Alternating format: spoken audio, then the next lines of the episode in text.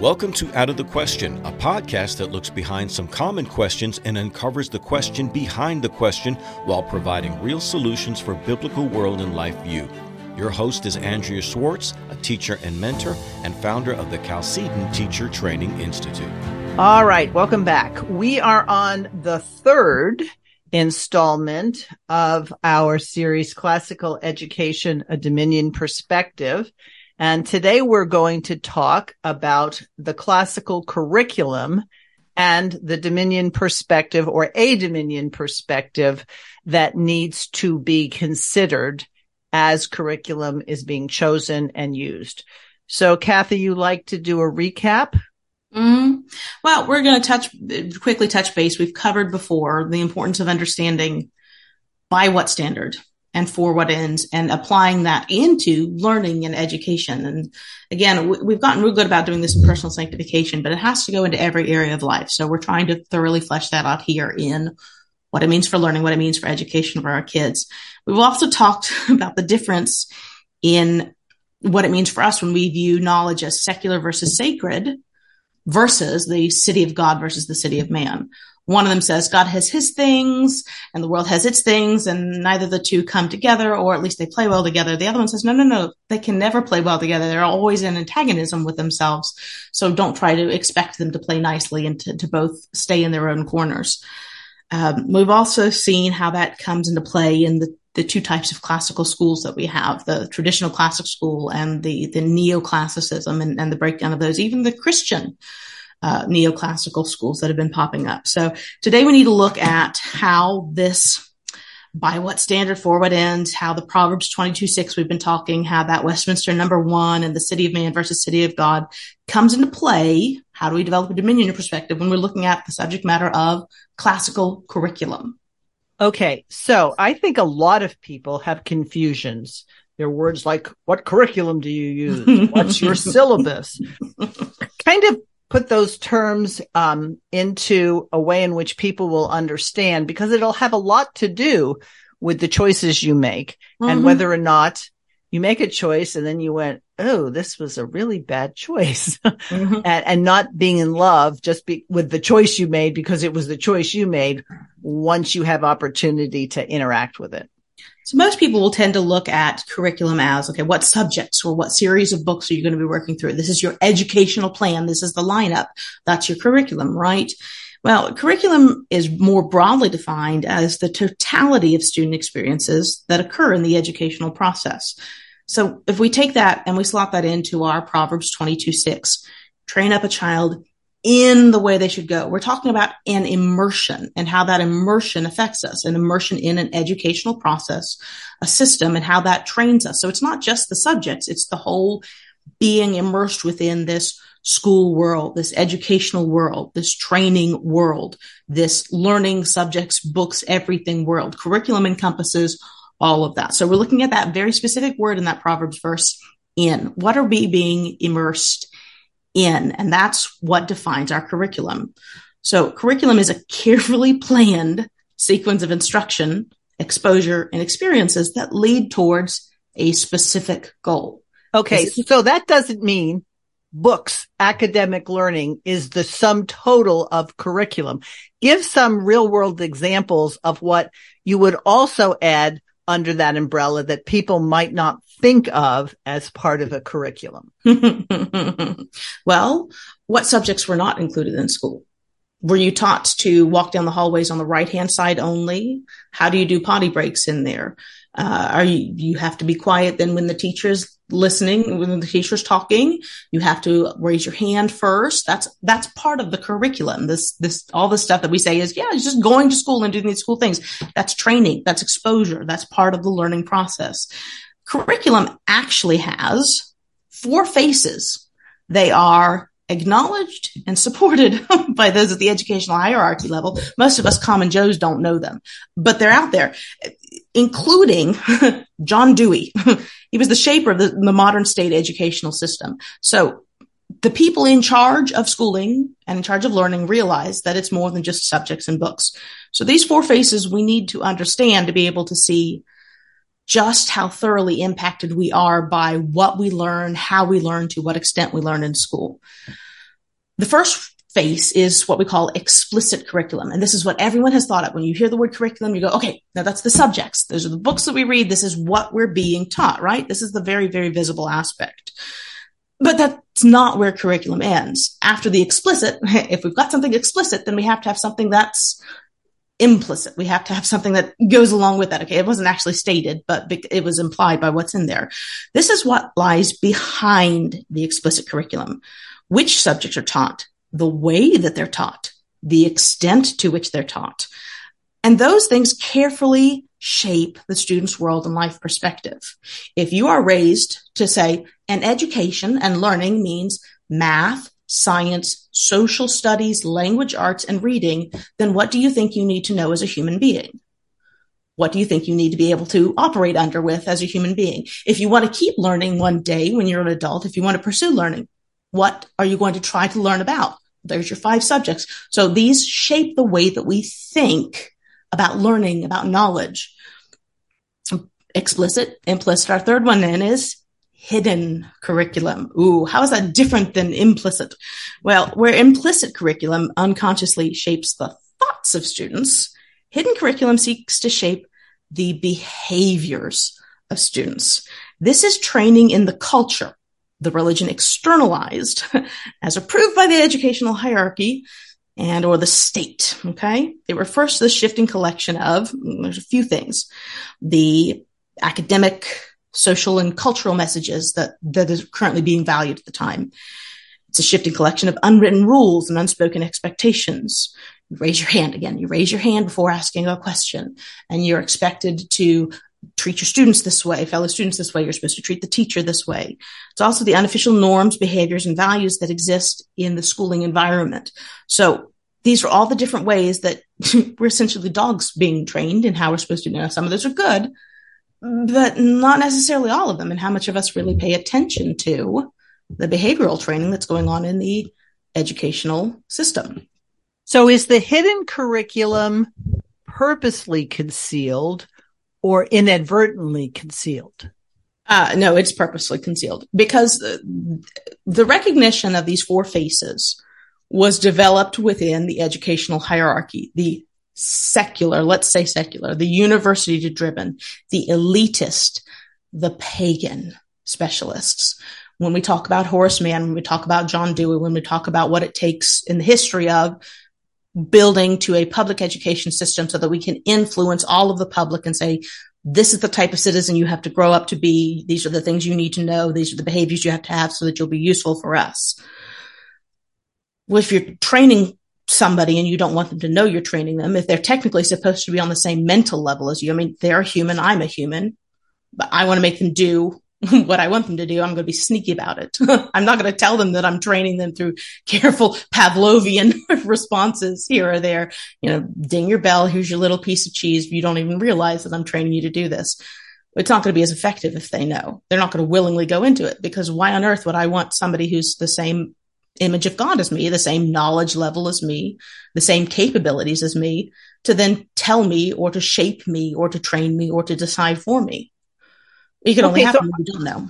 I really want to dive into the hidden part of it, because I think today we see in the public square what was hidden is now not so hidden anymore. Mm-hmm. And I guess we could talk about why did they go from hidden to non-hidden, and whether that was a tactical move or was it a stupid move on their part. Because take, for example, and this goes back years, what is a family?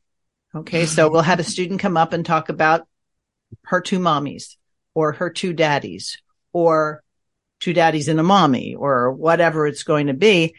And the children are supposed to listen, and they're supposed to clap, and they're supposed to say, good job, Susie, that was really great.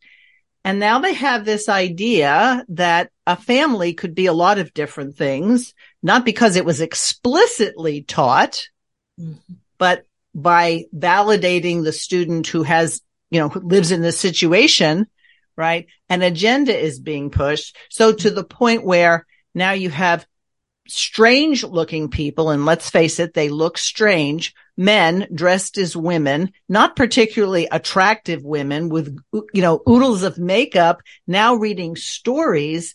That hidden agenda started to manifest itself because it'd be hard pressed to say anybody's hiding anything.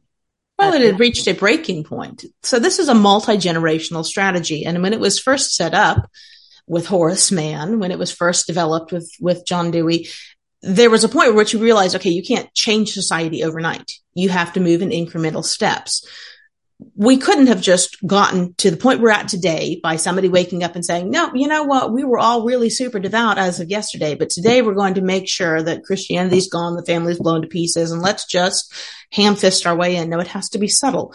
But if you do it in little increments, if you do it in little ways hidden behind the scenes through a public education system that everyone has to go through, that everyone is going to be trained with it through, then one generation to the next, it's not even full generations, this decade worth of kid, and then this next decade's worth of kids, and this next decade's worth of kids. What they're taught in schools today is not the same as they were taught 10 years ago. It's right. Not the same stuff that they were taught 10 years before that. It's not the same stuff they were taught 10 years before that. But luckily, there's a big enough gap between a parent and a kid, between the parent who's going to pay attention from their own memories and the kids, that they're not looking in, they're not seeing the changes, and they just assume it's close enough, similar enough to their own experience. They're not going to question the subtle little differences. They're not going to look for all these little changes and how much it's shifted.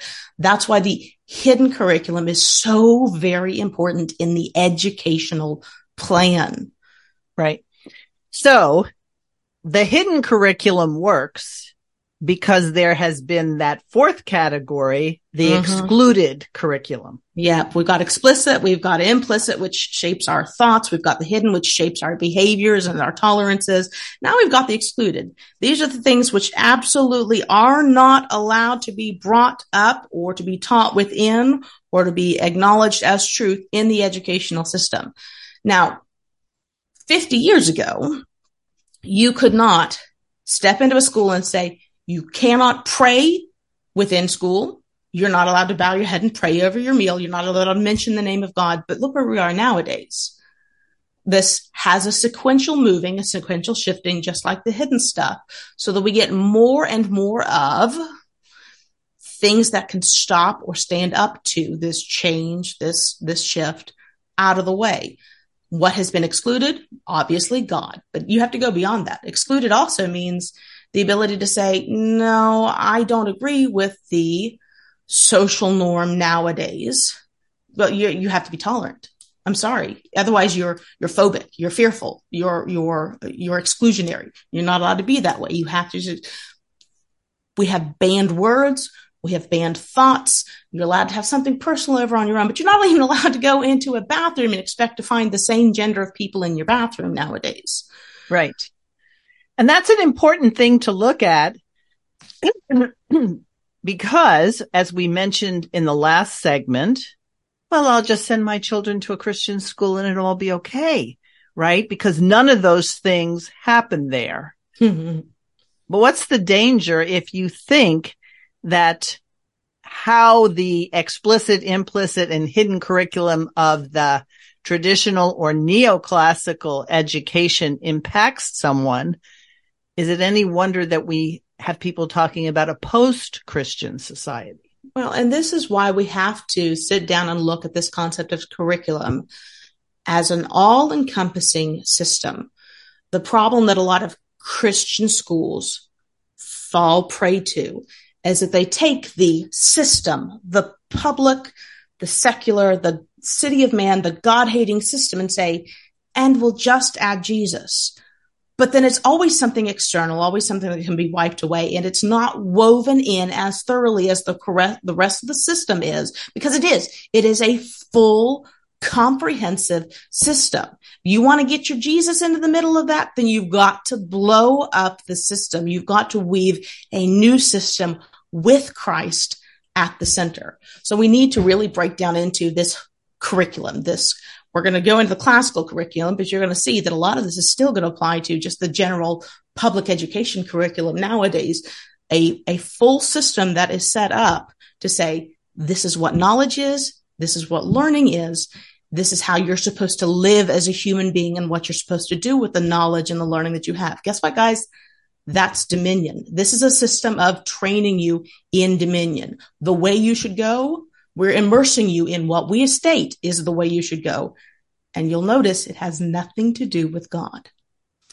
It has a lot to do with categories. So you pointed out to me as we were discussing, if you're taught A, B, and C are the subjects that you need to know in your education, mm-hmm. when you grow up, and now you have to make decisions, adjudications on whether something's good or wrong. Guess what categories you have, A, B, and C.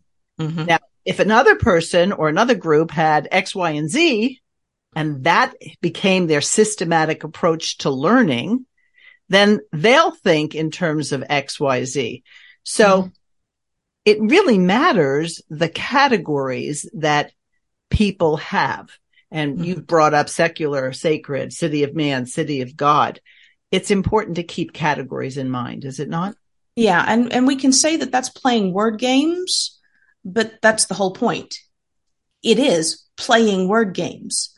They've been playing word games this whole time. They've been setting up these categories, setting up these definitions this whole time to shape you, to implicitly shape the way that you see things, to shape the way that you then react to these things in your behaviors, and what you never bother to consider, what you never bother to do, what is excluded from your realm of this is what I'm supposed to do here on earth. So that's why we're going to go ahead and we're going to break this all down so we can see where all of these problem areas are. And it's not complete. This is not comprehensive. This is not all of the problem areas. This is a mile-high view of some of the problems that this system has.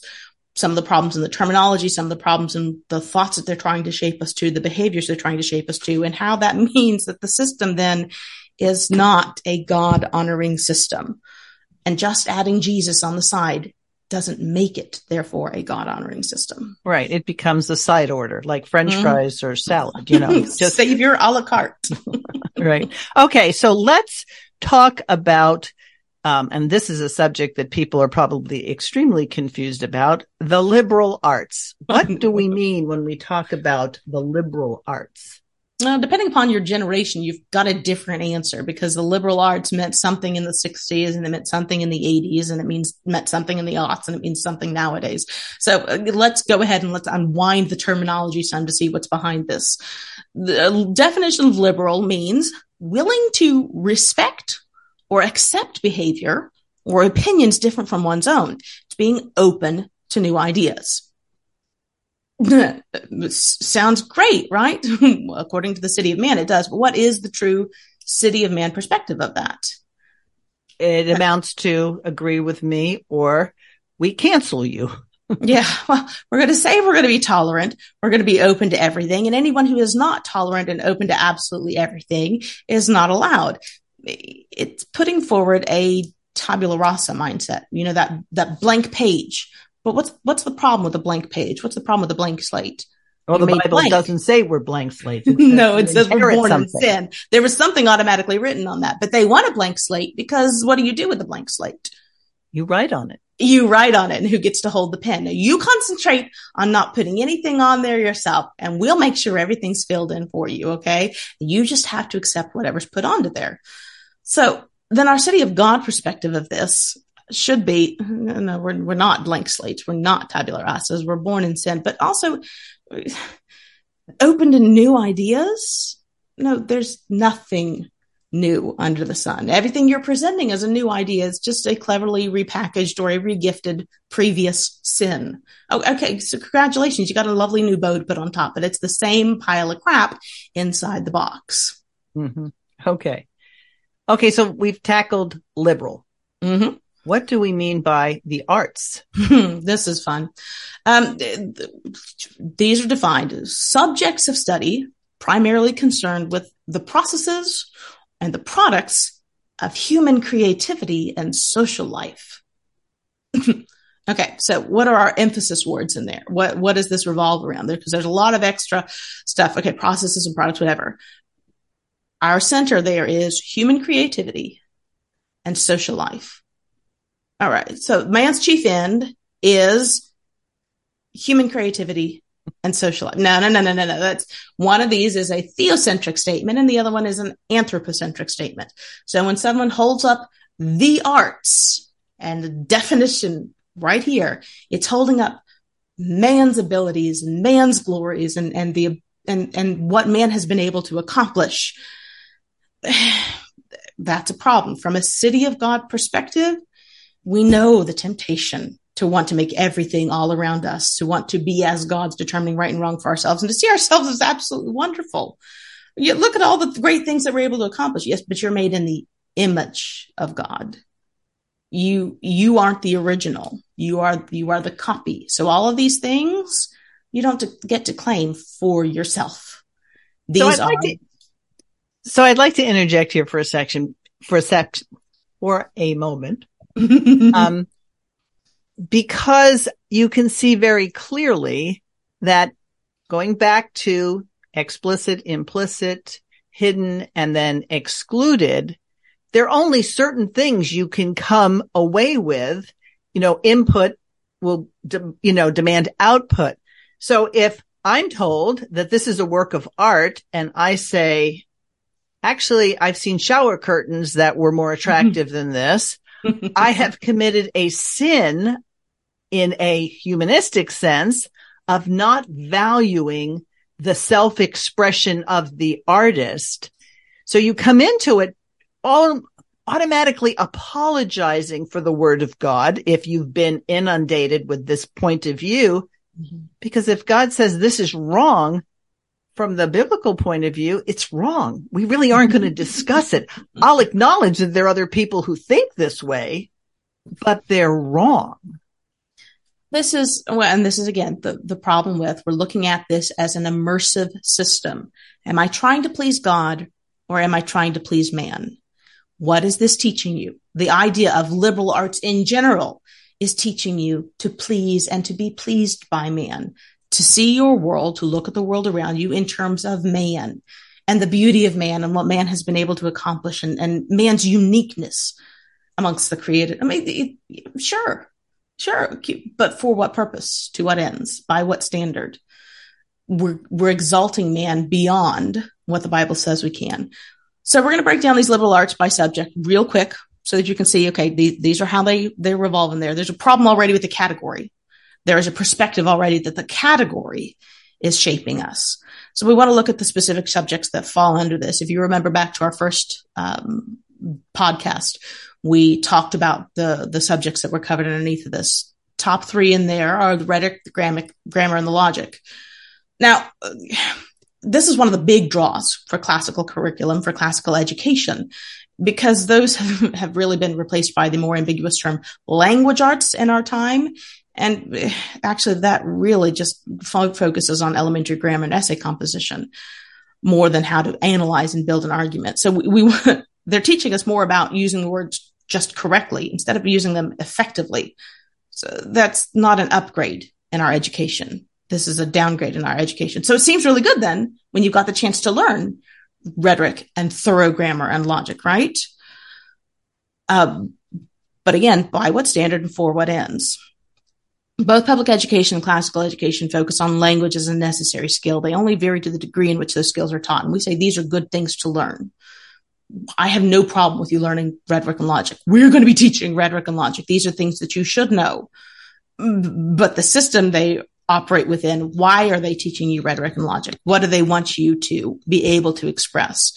Dominion language still teaches these same skills, but it focuses on the purpose and the power of our words, the wonder that we have and the gift of communication, starting with, and God spoke and it became, back in Genesis 1.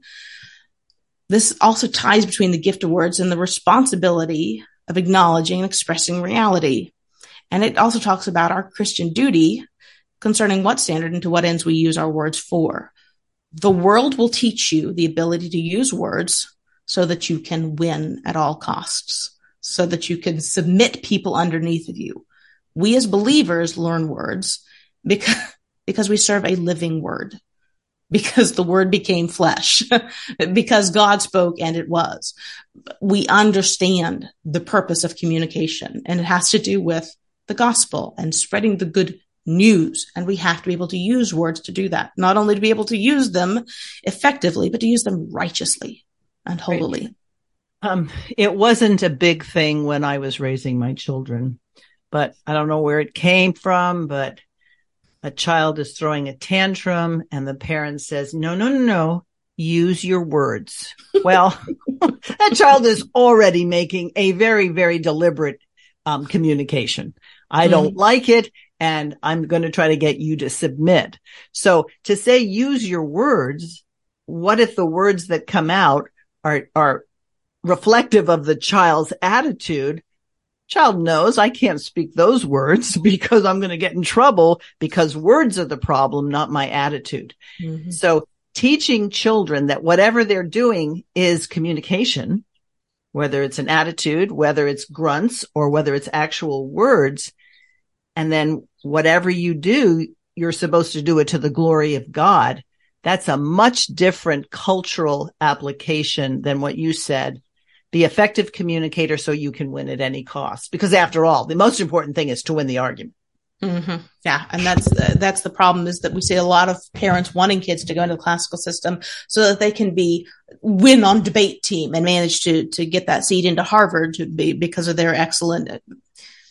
That's not the purpose. That's not supposed to be our purpose as believers. This system does not define a good purpose. It can get you the skills.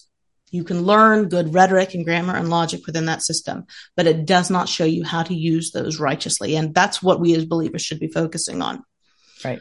So our next subject in this lineup of liberal arts, actually the next couple are kind of head scratchers for us. We have astronomy, and then we have mathematics and geometry.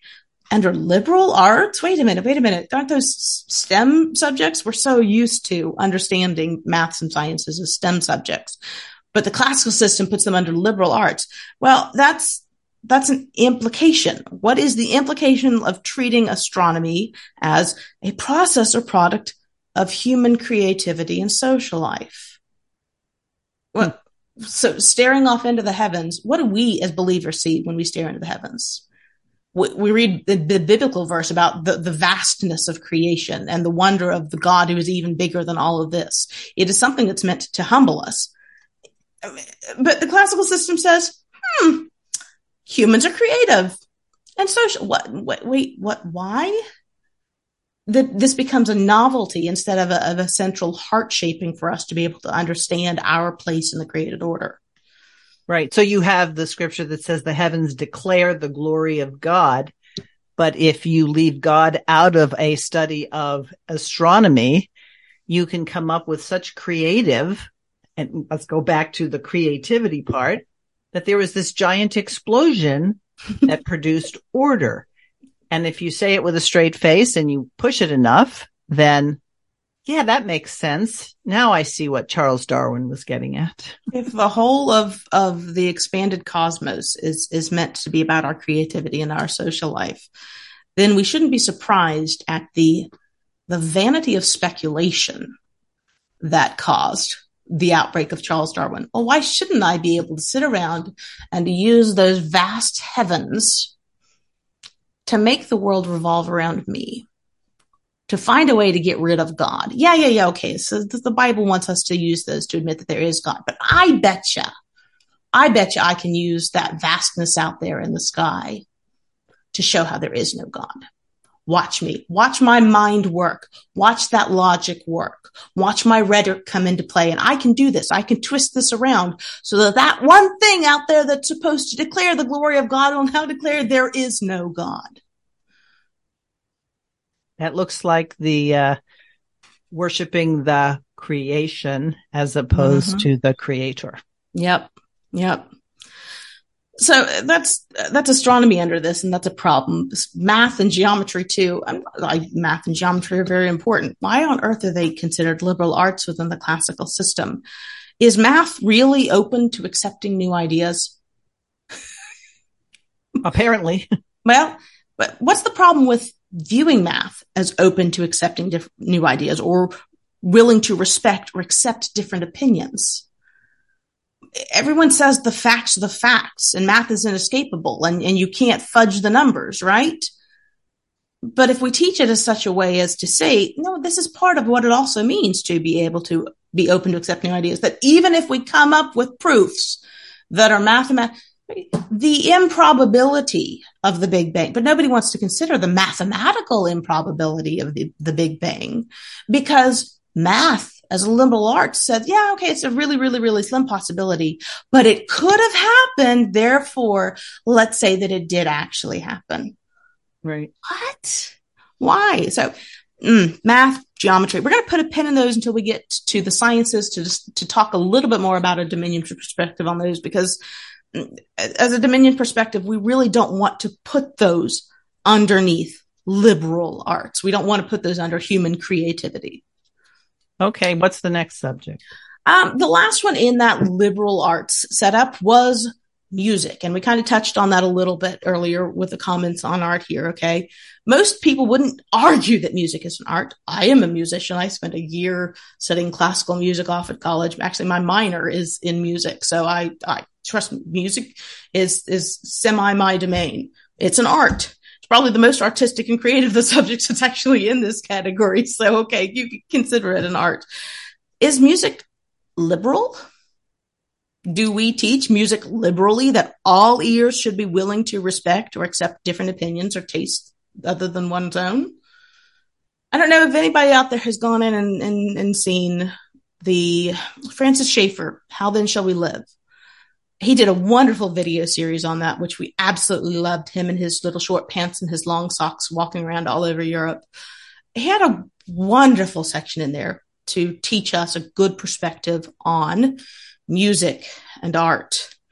Historically, the best and the richest music was that which followed certain parameters in harmony, in regular rhythm, in these somewhat predictable chord progressions, in identifiable themes and variations.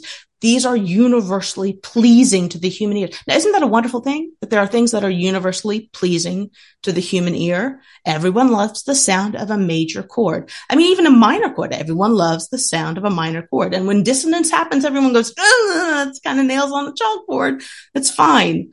So there is a known dependable formula. And within that known dependable formula, there's so much room for creativity to operate within. Historically, the best and highest art was that which most commonly and most closely mimicked creation. It was the most realistic. It captured the best emotion in the moment. Because what is more artistic than the created order? What is more breathtakingly beautiful than a freshly opened morning glory? What God set the bar. You've seen a sunset before? Good luck topping that.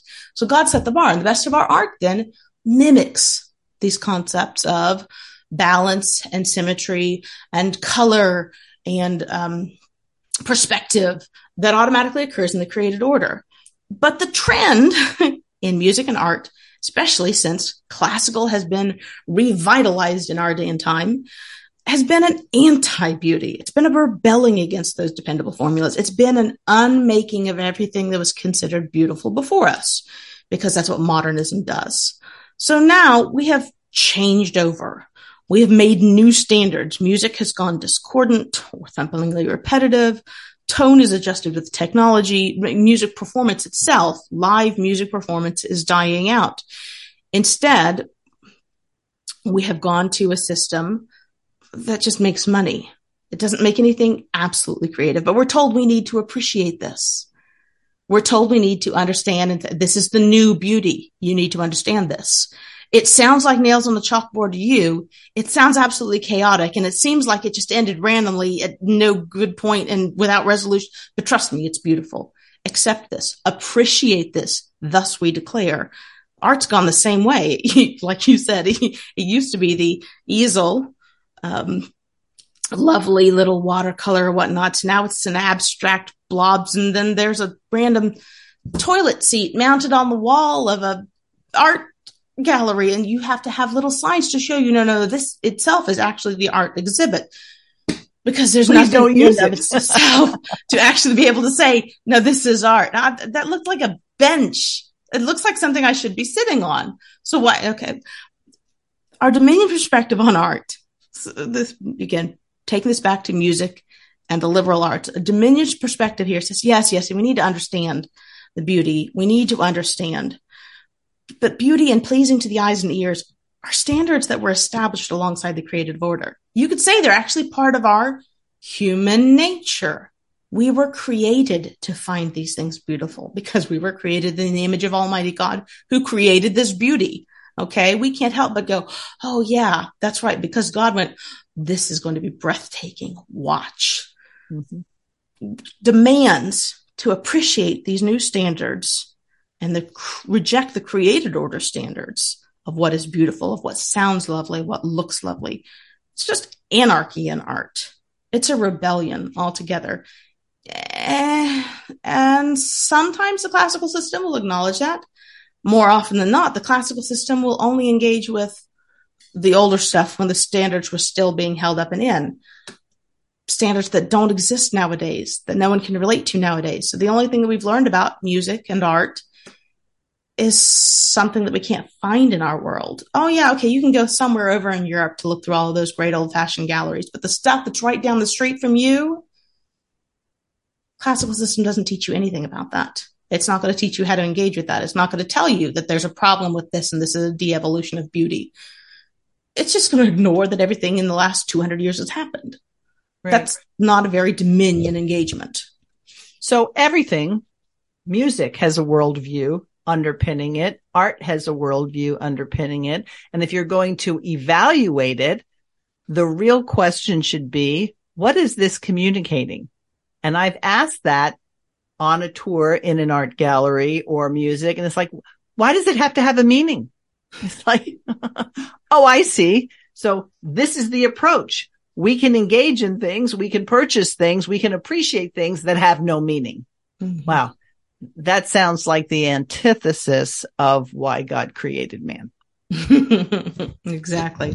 So thus for the liberal arts, and that is a big centrality in the classical system, in the classical curriculum system. So we can already see that there's some problems with these definitions. There's some problems with the way that they're making us see what exists in the world and the purposes that it exists for and how we're supposed to respond to it.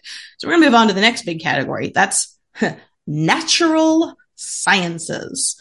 And if you couldn't tell by the way that those were emphasized, that's a couple more terms that we have to deal with because everyone pretty much has a connotation that they already put with both of those terms. Natural would mean existing in or created by nature. Well, that's not bad, is it? Well, who's nature? Who's nature? You can't contradict. You can't be angry with nature. Well, according to the City of Man, this is perfect. Natural, calling something natural, existing in or caused by nature. That's a happy medium in the To Be As God war, right? So we'll say, no, man didn't create the created world, the natural world, the physical world all around us. So we have limited power over it. But we're also not going to say that it has a creator. So we could say, no, it wasn't us.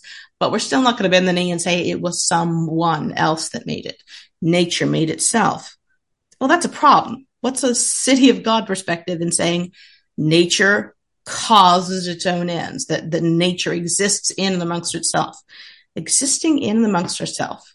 We have a term for that in theological circles. It's called aseity. And we've been discussing this. Andrea, do you have the definition for aseity? Well, I meant rather than an explicit definition, it's being complete in oneself, mm-hmm. right? So God has aseity. He doesn't need anything external to himself.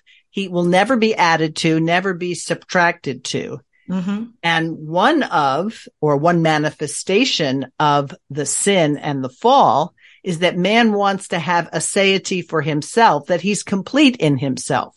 And mm-hmm. so as soon as you lose the creator-creature distinction, and what's more, just dismiss with the creator, what you're left with is what you think. So when people say, follow the science, they're saying, follow what I say, because I call it science, not because there's an objective, unchanging reality there. And this is where the definition of natural becomes important because we're talking about existing in or caused by nature. this is that middle stepping point. Okay, well, I don't want to say, I really don't want to say that God has a deity. I don't want to say that God is self-deriving, self-originating, made everything, self-sufficient, autonomous. But I can't just jump straight to me. So I'm going to use nature as the stepping stone. If I first and foremost claim nature is self-derived, self-originating, self-sufficient, autonomous, this ties into our Big Bang thing. Everything came about itself, and it's managed to make this wonderfully perfect system all on its own, and it's keeping itself going.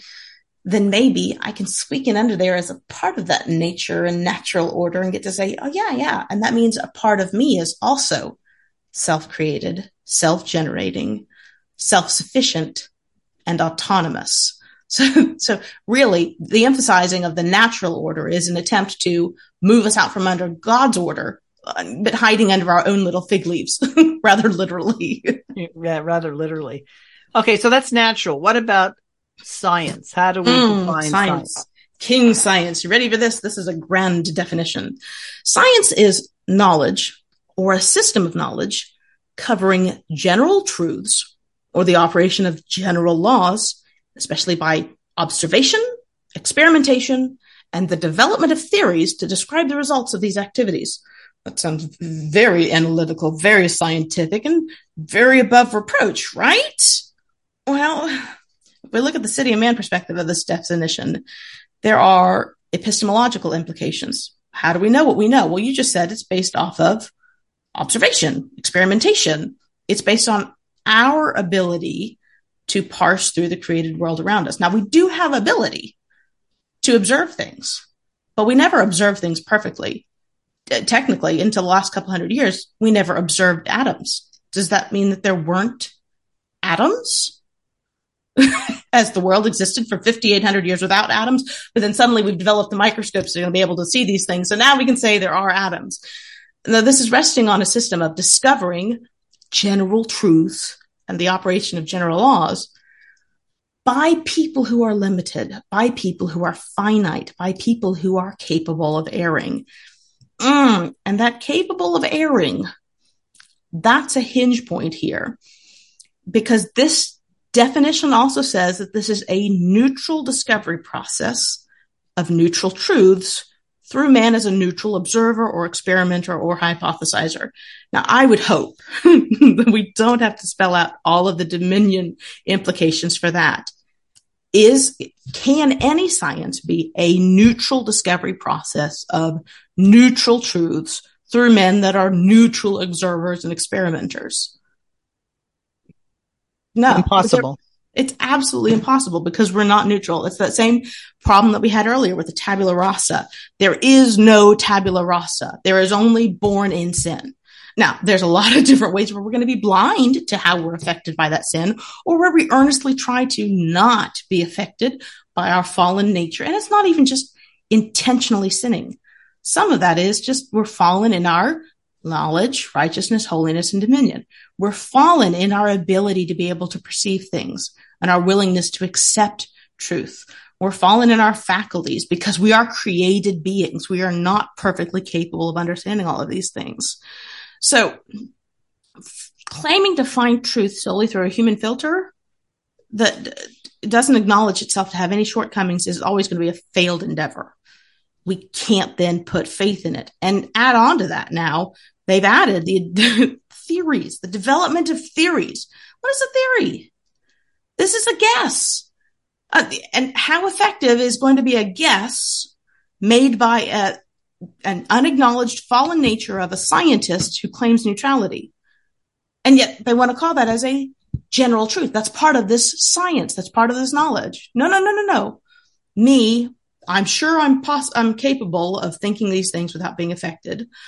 I can't observe this anywhere, but I'm going to guess that that's what this is. And we're going to call it truth. That's a reliable process. And what it is a very much an evolving process. So they're willing to say, we thought this 10 years ago, but now we know, and never identify all the implications of that erroneous view. I tend to listen to a lot of things on nutrition and health, and I might like an author, but as soon as he says, and evolution crafted this wonderful thing, and I'm like, wow. Okay. Did you have to say that to get your book written? I don't know. Maybe you had to say that, but it goes back to an observation you made. If we're calling it natural sciences and we say, I'm going to major in the natural sciences, we're actually using a deceptive and untrue term. What's a better term that you like? I prefer, and I am a big fan of learning science, but not the sciences. I'm a big fan of created order studies. Now think about how that shifts this. Those two incendiary terms, natural and science, that have been used to subjugate us to the supposed experience and the elitism of people more capable than us, or people more knowledgeable than us, to understanding a system of the world around us through observation. That disappears when we say, no, this is created order studies.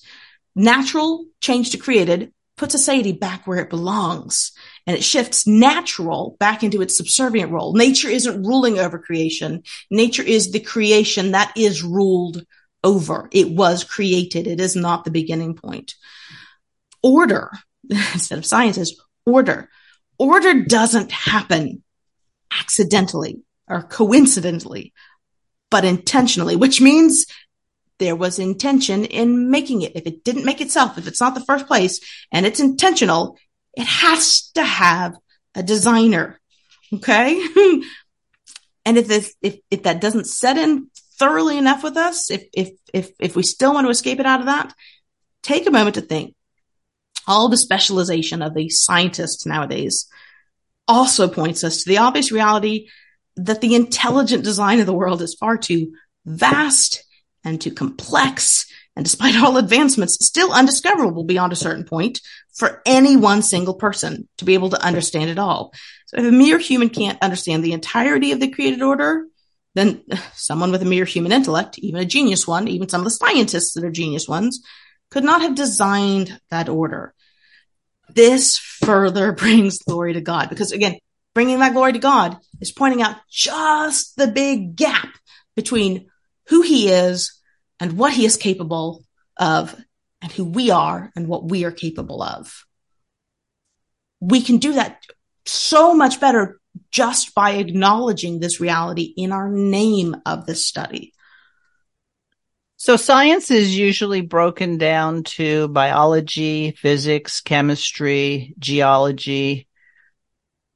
What's the Dominion perspective for studying these categories? Well, we start here with biology, first and foremost. And that should be really, really, really easy, because in Genesis, we started with biology.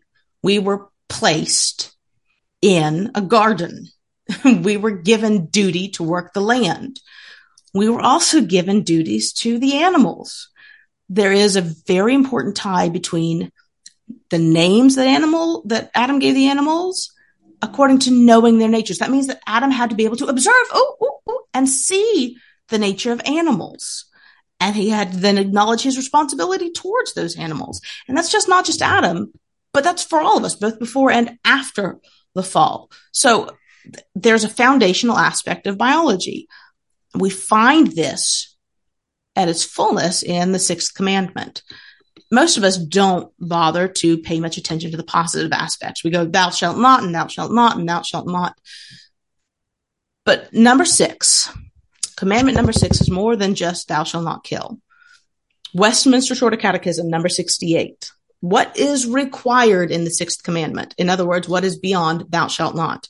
The answer is the sixth commandment requireth all lawful endeavors to preserve our own life and the life of others. I wonder how studies in biology could come into play with that. Well, let's look at the follow-up question, number 69. What is forbidden in the sixth commandment? The sixth commandment forbiddeth the taking away of our own life, the life of our neighbor unjustly, or whatsoever tendeth thereunto. So it's not just actually killing people. Anything that could cause them to come to harm or could potentially cause them to die. So biology is not only important, It is central to our dominion duties, specifically studies in anatomy, in health, in first aid, in physical fitness. These fall under created order studies because we are supposed to take dominion on this earth. We take dominion of ourselves, the safety and health of ourselves, the safety and health of other people, the safety and health of the planet around us, the animals around us. As much as I don't like the greenies who say, you know, absolutely have to stop everything we're doing to destroy the world. And even if that means thousands and thousands of human beings die. No, but we do still owe a duty to the earth to not use it wastefully, to use it under dominion, to use it properly in a way that brings glory to God and in a way that does not despise the creation we've been given as a tool. So when we look at the other sciences, and again, you said this was an overview. Mm-hmm. They help us understand our world better. They're part of the natural curiosity that God had placed in us so that we would discover things that he has already established. Mm-hmm. So when somebody discovers, atoms, it's not like, as you said, they created atoms, they discovered it. So God gave the dominion mandate, and part of that is the discovery over time so that we can use these things to further the kingdom of God. And we haven't really spent a lot of time with the term, the kingdom of God, but that's sort of the point of it all. If education is not to serve the kingdom of God, well, gee, which kingdom is it serving? Yeah. And more importantly, the wording here, and the way that this is presented in the classical system, the idea of the implicit curriculum, the hidden curriculum, the excluded curriculum.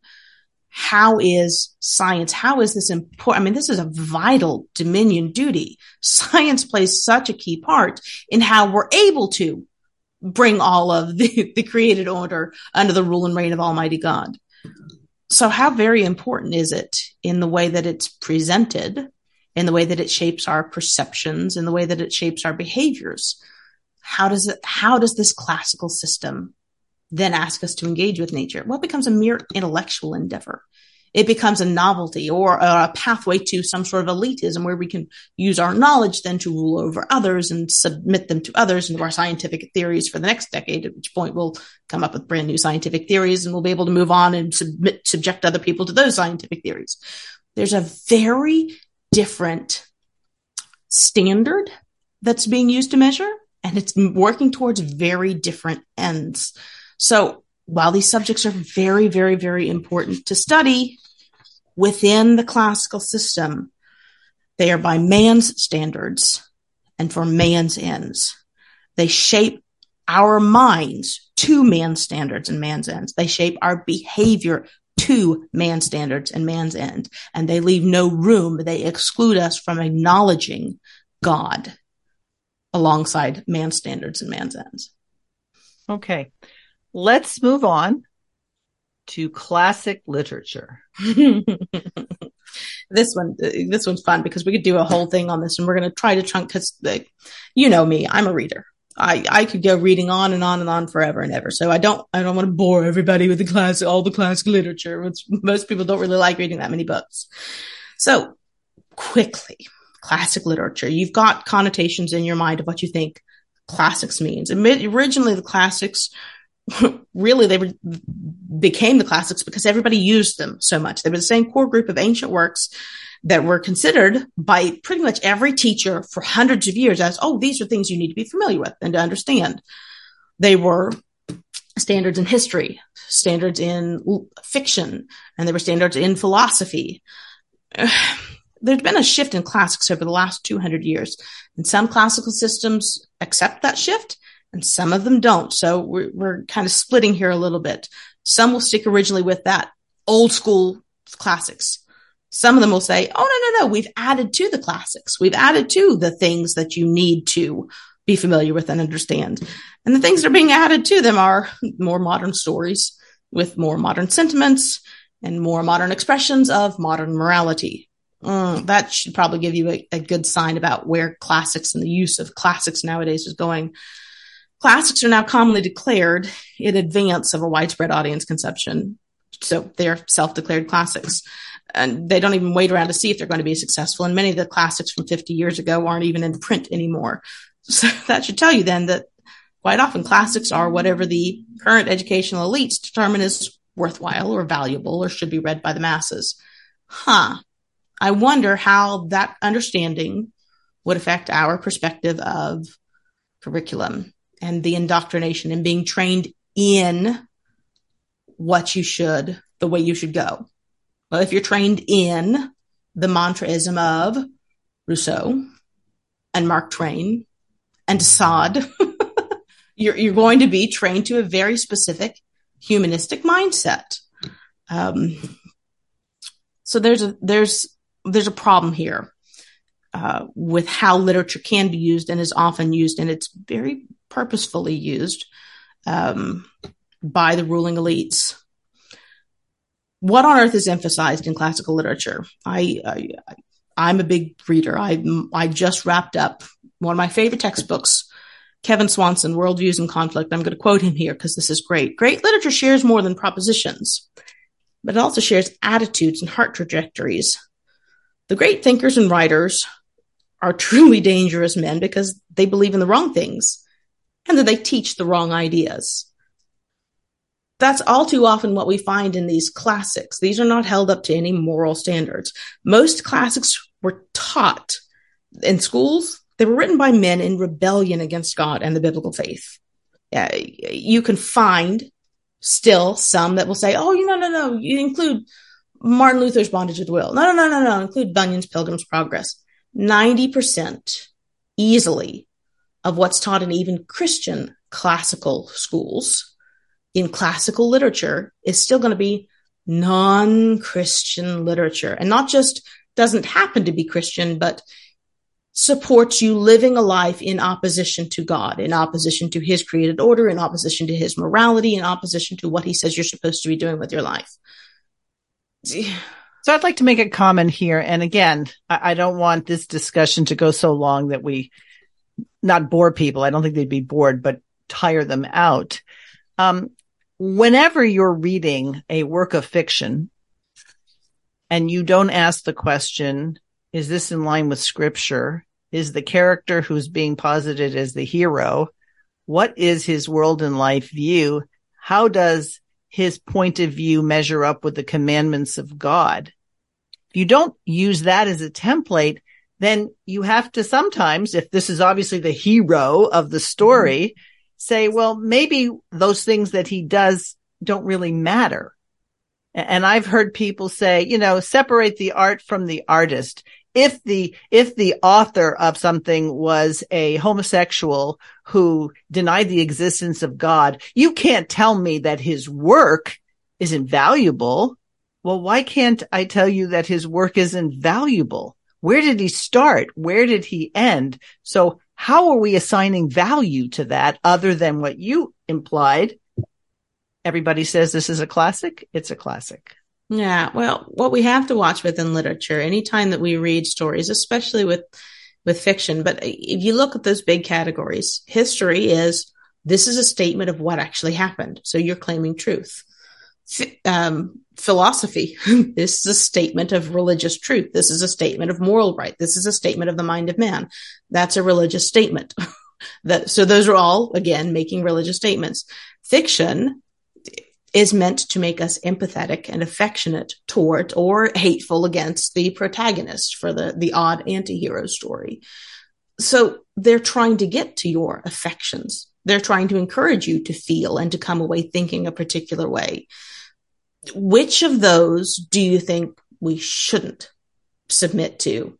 Biblical analysis, speculations, skepticism, to see whether or not we should be reading this as good or bad, or whether we should judge the author for putting this down on the page or not. Well, the answer should be none. And it reminds me of, Kathy, have you ever gone to a place to eat and said, and you're told this has good ratings? Well, before Yelp, where the average citizen would get an opportunity, it had to do with the restaurant critic. The restaurant critic liked it or not. And there are many stories about if a critic panned a restaurant's menu or execution, then people wouldn't go. And it's as though there is this thing called good food that tastes good, that's universal. And as you pointed out, when you're reading a book, the author becomes the god of that story. Mm-hmm. And if the author is submitted to God, then you won't see anything that's contradictory to the wages of sin is death. The gift of God is eternal life. Thou shalt not kill.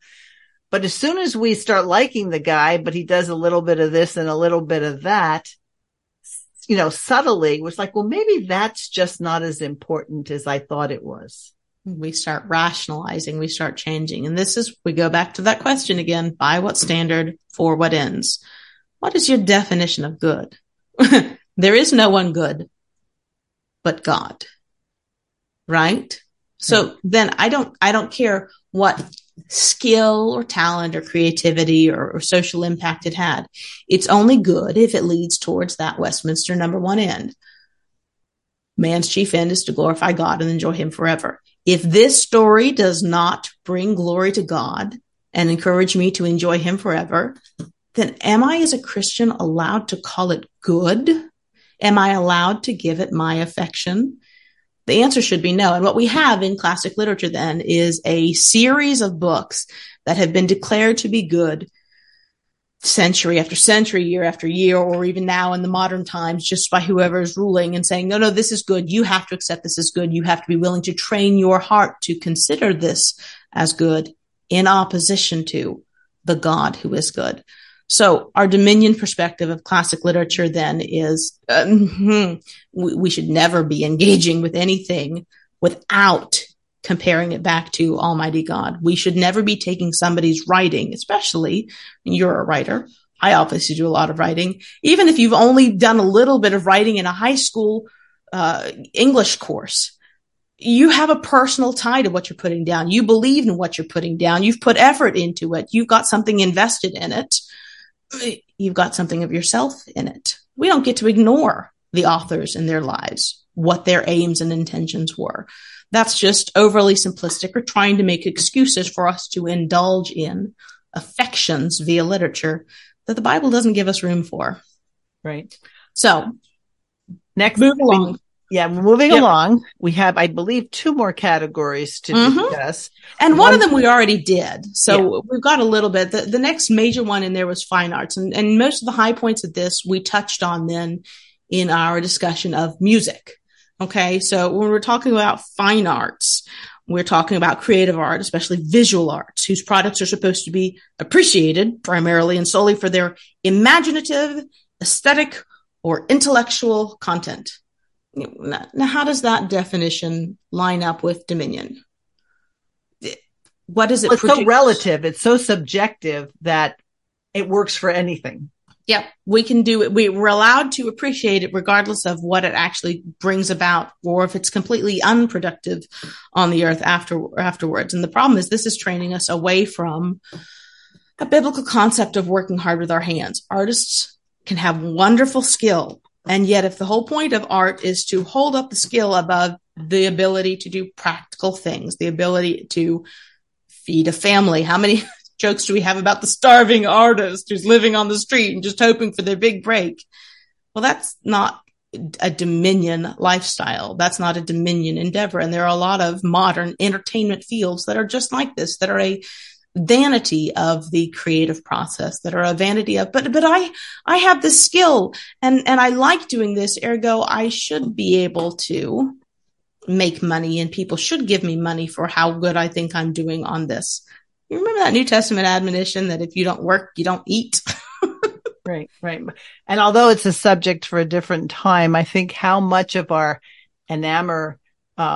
being enamored with sports and sports figure, you know, when all is said and done, this person can swim faster than other people, or this person can throw a ball further or hit a ball further, that it has almost taken on a life that it doesn't even have to mean anything to the general public, as long as it means something to that person, you know. So that striving for excellence, I guess it has its roots, you know, in the Olympic Games and a very classic and paganistic thing that we don't even realize that the Bible tells us we're spoken to about sports, but it's the example of the race is that we're trying to get someplace, not just trying to marvel at how fast we can be. Well, we talked about those liberal arts and the problem with the anthropocentrism of it and holding up the glory of man, and fine arts and these entertainment fields are in their practical outworkings often just a working out of this self-deification endeavors of finding a way to find your 15 minutes of fame or to find the adulation and to achieve the idolatry of people. There are far too many who say, oh, no. I want me to grow. I want my kids to grow up to be able to be big sports stars and make all of this money so that they only have to work for 5 years in their life and they have themselves made and they can just sit around and play and enjoy their money for the rest of their lives so that things are easy. That's not a godly end or endeavor.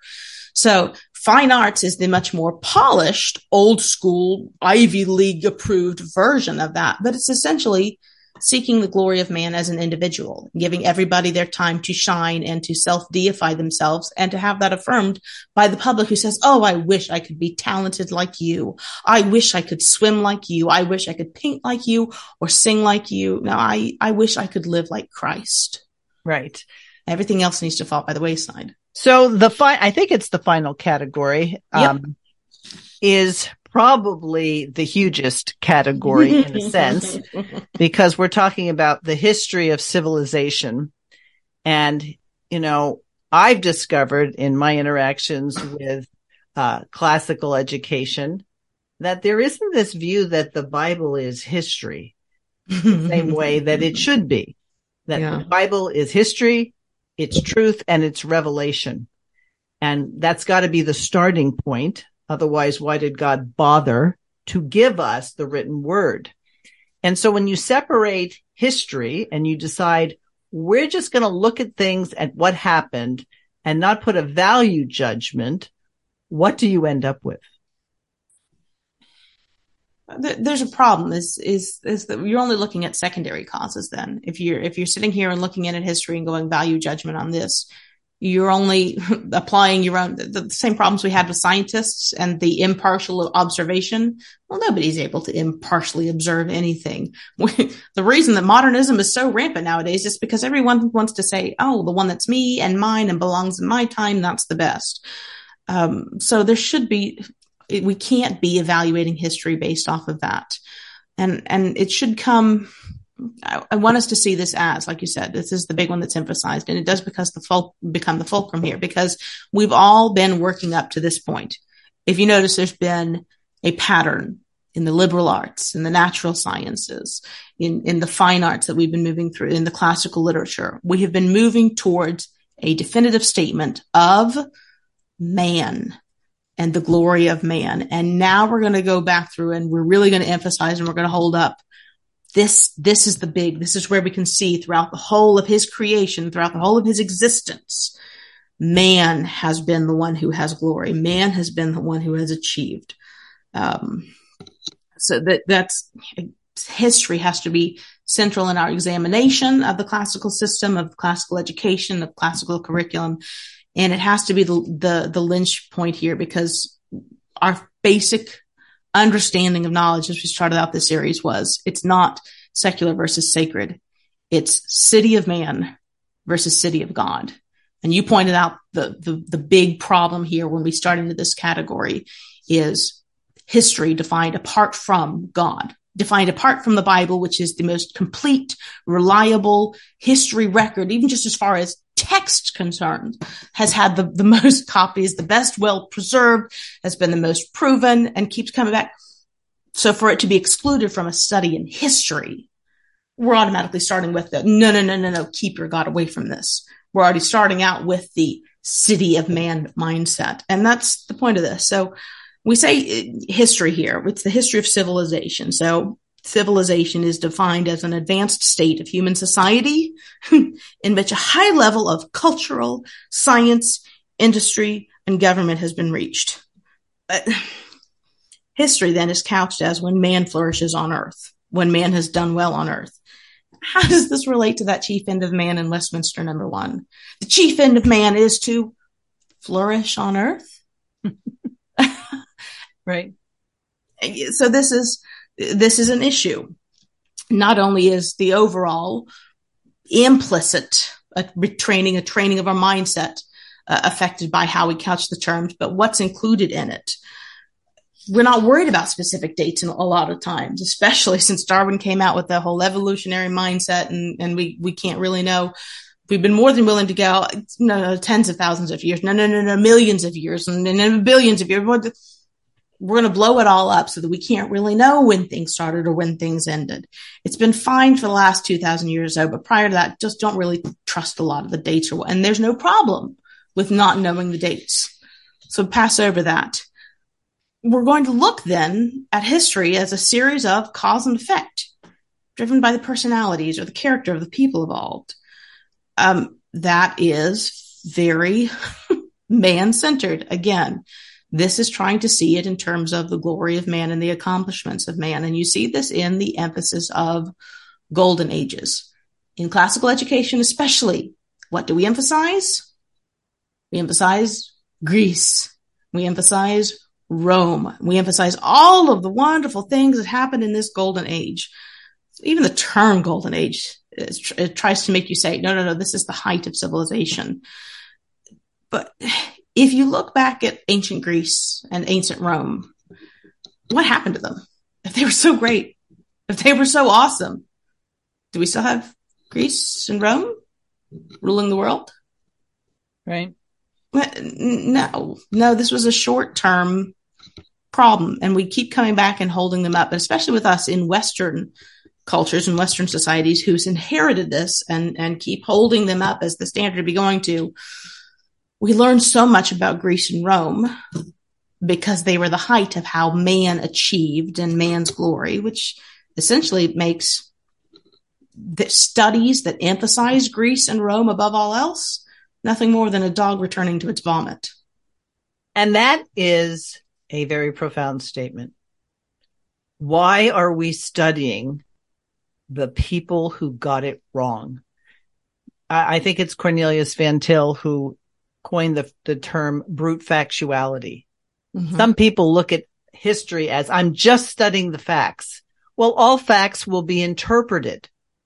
So you pointed out, well, we'll call something the Dark Ages. Well, who called it the Dark Ages? Was it people who looked at Jesus Christ as the light of the world, and was Christianity flourishing at that time? There weren't any major human civilizations flourishing at that time. There weren't any huge centers like Greece and Rome and Byzantium, and you can even go into China and India in their golden ages. You know who was flourishing during the Dark Ages throughout all of Europe? It's not like the whole population died off. Even with the Black Death, it wasn't the whole population that died off. But the primary driving force was the Roman Catholic Church. Now, they were not perfect. They did not do things perfectly. They did try to pass the line from ecclesiology into the political sphere. So they stepped out. But because everything was being driven by the church, through the church, and the advancements were in terms of the spread of Christ and the spread of the gospel, let's call it dark, because there's no city of man in power at the time. There's an imperfect city of God, but still city of God endeavor going on throughout Europe. Oh, it's so bad. It's so bad when the city of God is ruling. Can't wait to get back to an exceptional city of man, period. Yeah. So here we have the Dark Ages. So and again, I know you've got plenty of examples. Mm-hmm. If we look at what is the dominion perspective for studying history, it means that we need to say, why are we doing this? Why is it important? And as a result of knowing this, what does it equip me to do? Yeah. So what don't you get in terms of serving God and keeping his commandments if the emphasis is a classical approach to history that is not a biblical approach to history? Well, we're encouraged to look at the success of nations and eras in regards to worldly success, to human happiness, and to mankind's accomplishments. That is not the glory of God. That is not a world that is revolving around the glory of God. that's not a very biblical, not a dominion-oriented mindset. But what happens to our perspective when we remove the anthropocentric civilizations, man's building cities, and we replace it with the more theocentric concept of God and the world? Oh, I'm going to learn civilizations. No. I'm going to learn God and the world. Well, then how do you begin to look at everything? How do you begin to perceive history? Do you perceive this as a series of unrelated events where you just have to learn people and places and random dates? Or do you see an unfolding narrative, a purposeful, planned out unfolding narrative that is working to a specific end? It's so very, very different. And because that perspective then changes, you change the scope of what all you study. I'm not saying you don't study Greece and Rome, but you study Greece and Rome to say, Ichabod, the glory has departed, because it was never truly there. It was a polish. It was a spit shine. It was a nice little gold leaf painted on the front of it. And all it took was somebody brushing it with their boot. And suddenly it showed itself to be basic stone underneath. It wasn't anything glorious. It wasn't anything golden at all. Obviously, our biggest help in doing that should be reading the Bible, learning the Bible. How do we learn how to see God in the world? Well, you would have to look and see in the one book that wrote about history, and specifically then spelled out why history happened the way it happened according to God's purposes and ends. The Bible lays that out. If you avoid your Old Testament, then you've missed your greatest history text on earth, because God lays out, this is what happened. This is when happened. This is why it happened for my purposes and ends. That's all the training you need for history. So in conclusion, because we're coming to the end here, mm-hmm. You talk in terms of a dominion perspective on classical curriculum. So you don't reject the explicit, implicit, hidden, and excluded as categories. Do you apply them to a biblical framework, or do you think those categories aren't useful? I think they already are a biblical framework, and we're going to go into this. This is going to be the purpose of our next and our final podcast on this, to see this is just an observation of the way that people learn, the way that people are affected. There's a reason that Proverbs 22:6, train up a child in the way he should go, and when he's old, he won't depart from it. Well, that is the four phases of curriculum. That shows, okay, there is an immersion. There is supposed to be this all-inclusive aspect here. There is supposed to be shaping of our minds. There is supposed to be shaping of our behaviors.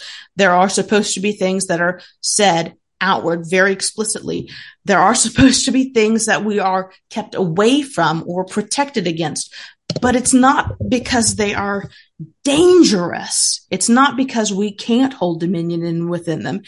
It's because we're supposed to be engaging with them in a certain way. And if we do not, first and foremost, put the Bible center, put our relationship to God center, put Christ in the center of all of this, we end up with systems like the classical system, where it's man-centered, it's anthropocentric, it is the city of man, it is glory to man.